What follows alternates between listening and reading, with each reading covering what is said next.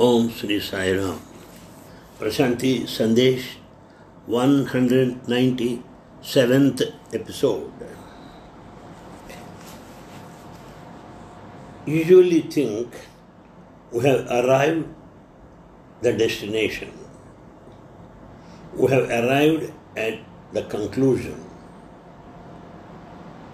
There's nothing more to know, nothing more to travel.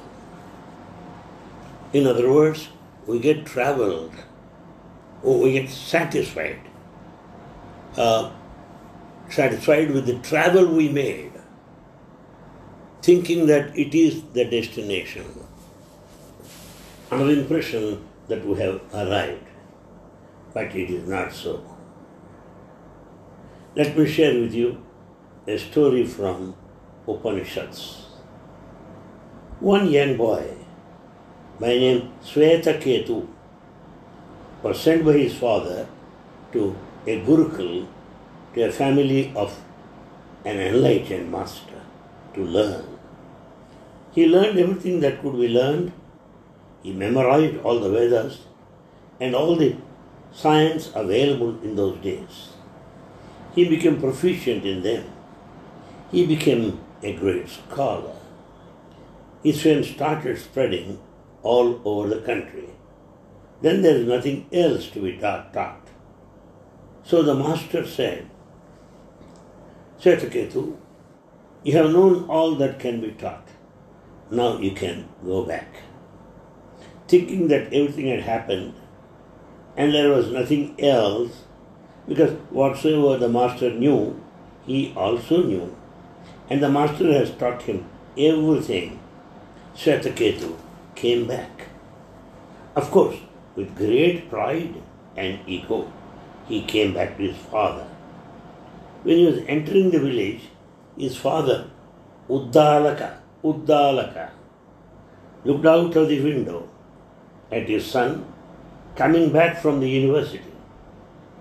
He saw the way he was walking, very proudly, the way he was holding his head in a very egoistic way the way he was looking all around, very self conscious. That he knew. The father became sad and depressed because this is not the way of one who really knows. This is not the way of the one who has come to know the supreme knowledge. That's not the way. The son entered the house. He was thinking that his father would be very happy. He had become one of the supremo scholars of the country. He was known everywhere, respected everywhere, but he saw that the father was sad. So he asked, Why are you sad? Why? The father said, Only one question. I have to ask you, have you learned that by learning which there is no need to learn anything anymore? Have you known that by knowing which all suffering ceases? Have been taught that which cannot be taught? The boy also became sad. He said, No, whatsoever I know has been taught to me, and I cannot uh, know more than this. And I can teach now to anybody who is ready to learn. The father said, Then you go back and ask your master that you taught that which cannot be taught. The boy said, But that is absurd. If it cannot be taught, how can the master teach me? The father said, That is the art of the master. He can teach you that which cannot be taught. You go back. He went back, bowing down to his father's feet. He said, My father has sent me for an absolutely absurd thing. Now I don't know where I am and what I am asking you. My father has told me to come back and return only when I have learned that which cannot be learned. When I have been taught that which cannot be taught. What is it? What is this? You never told me about it. The master said, Unless one inquires, it cannot be told. You never inquired about it. But now you are starting a totally different journey. And remember, it cannot be taught. So it is very delicate. Only indirectly will I help you. You do one thing. Take all the animals of my Gurukula. There are at least 400 cows, bulls, and other animals. And go to the deepest forest possible, where nobody ever comes and moves. Live with these animals in silence. Don't talk, because these animals cannot understand any language. So remain silent. And when just by reproduction these 400 animals have become 1000, then come back. It is going to be a long time until 400 animals had become 1000. And I was to go without saying anything, without arguing, without asking. What are you talking me to do? Where will it lead? He was to just live with animals and trees and rocks, not talking, and forgetting the human world completely. Because your mind is a human creation. If you live with human beings, the mind is continuously fed. They say something, you say something. The mind goes on learning, it goes on revolving. So go, the master said, to the hills, to the forest. Live alone, don't talk. There is no use in thinking because these animals won't understand even if you're thinking. Drop all your scholarships here. Swetaketu followed. He went to the forest and lived with the animals for many years. For a few days, thoughts remained in the mind, the same thoughts repeating themselves again and again. Then it became boring. If new thoughts are not left, then you'll become aware the mind is just repetitive, just a mechanical repetition. It goes on in a rut, and there was no way to get new knowledge. With new knowledge, the mind is always happy because there's something again to grind, something again to work out. The mechanism goes on moving. Swetaketu became aware.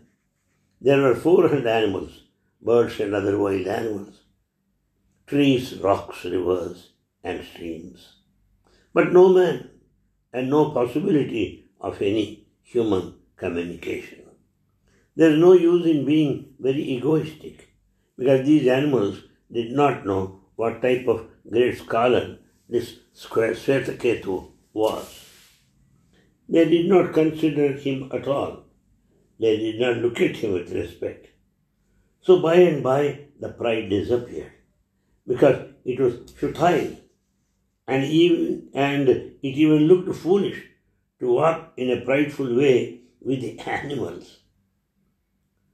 So even Swetaketu started feeling if I remain egoistic, these animals will laugh at me.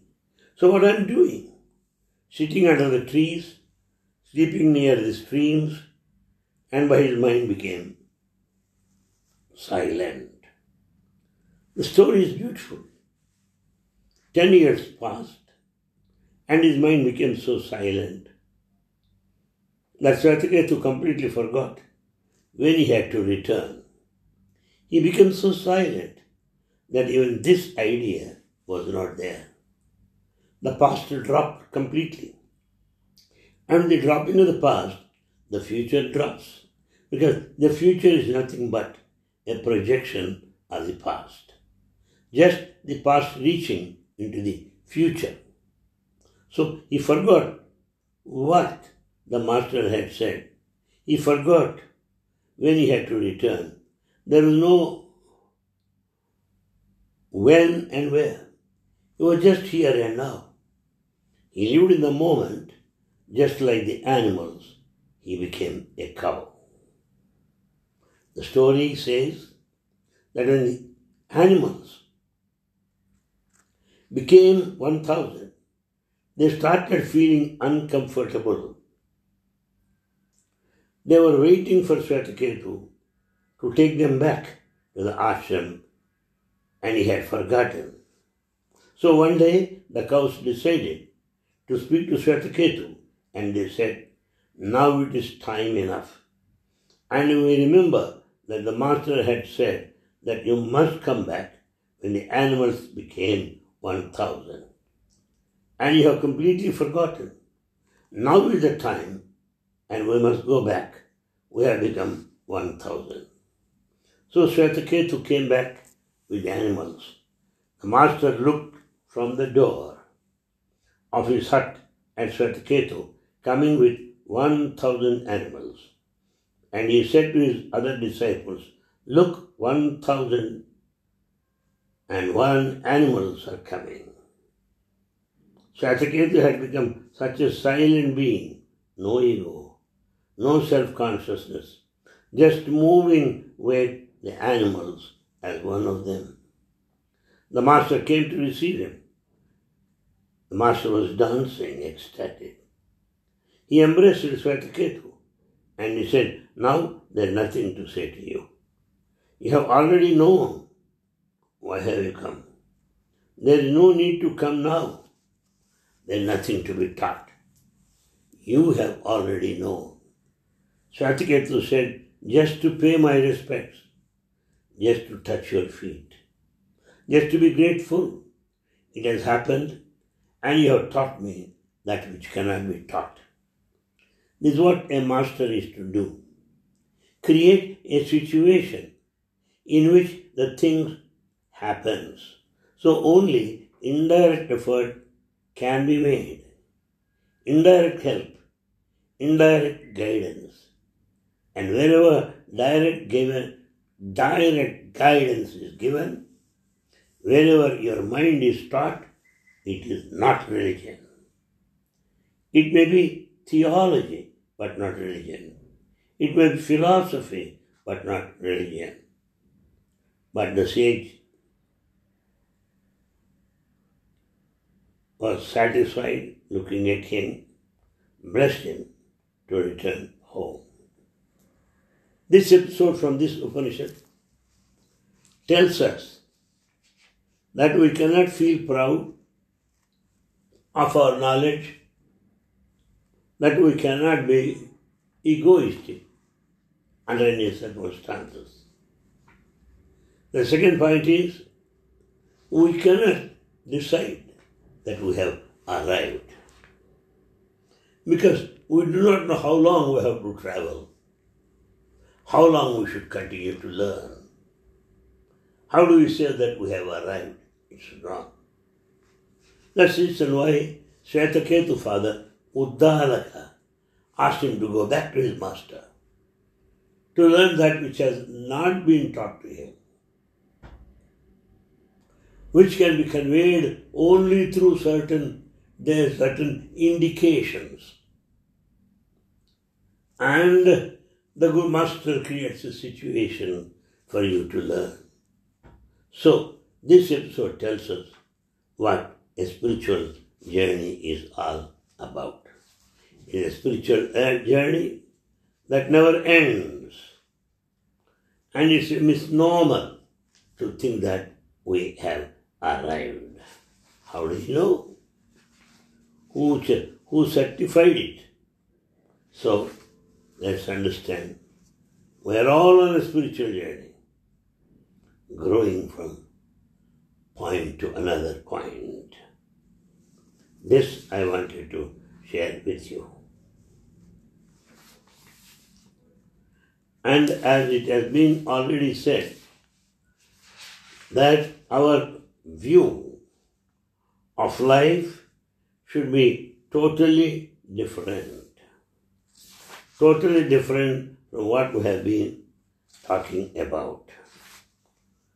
Since time up, we shall take this once again later. Sai Ram.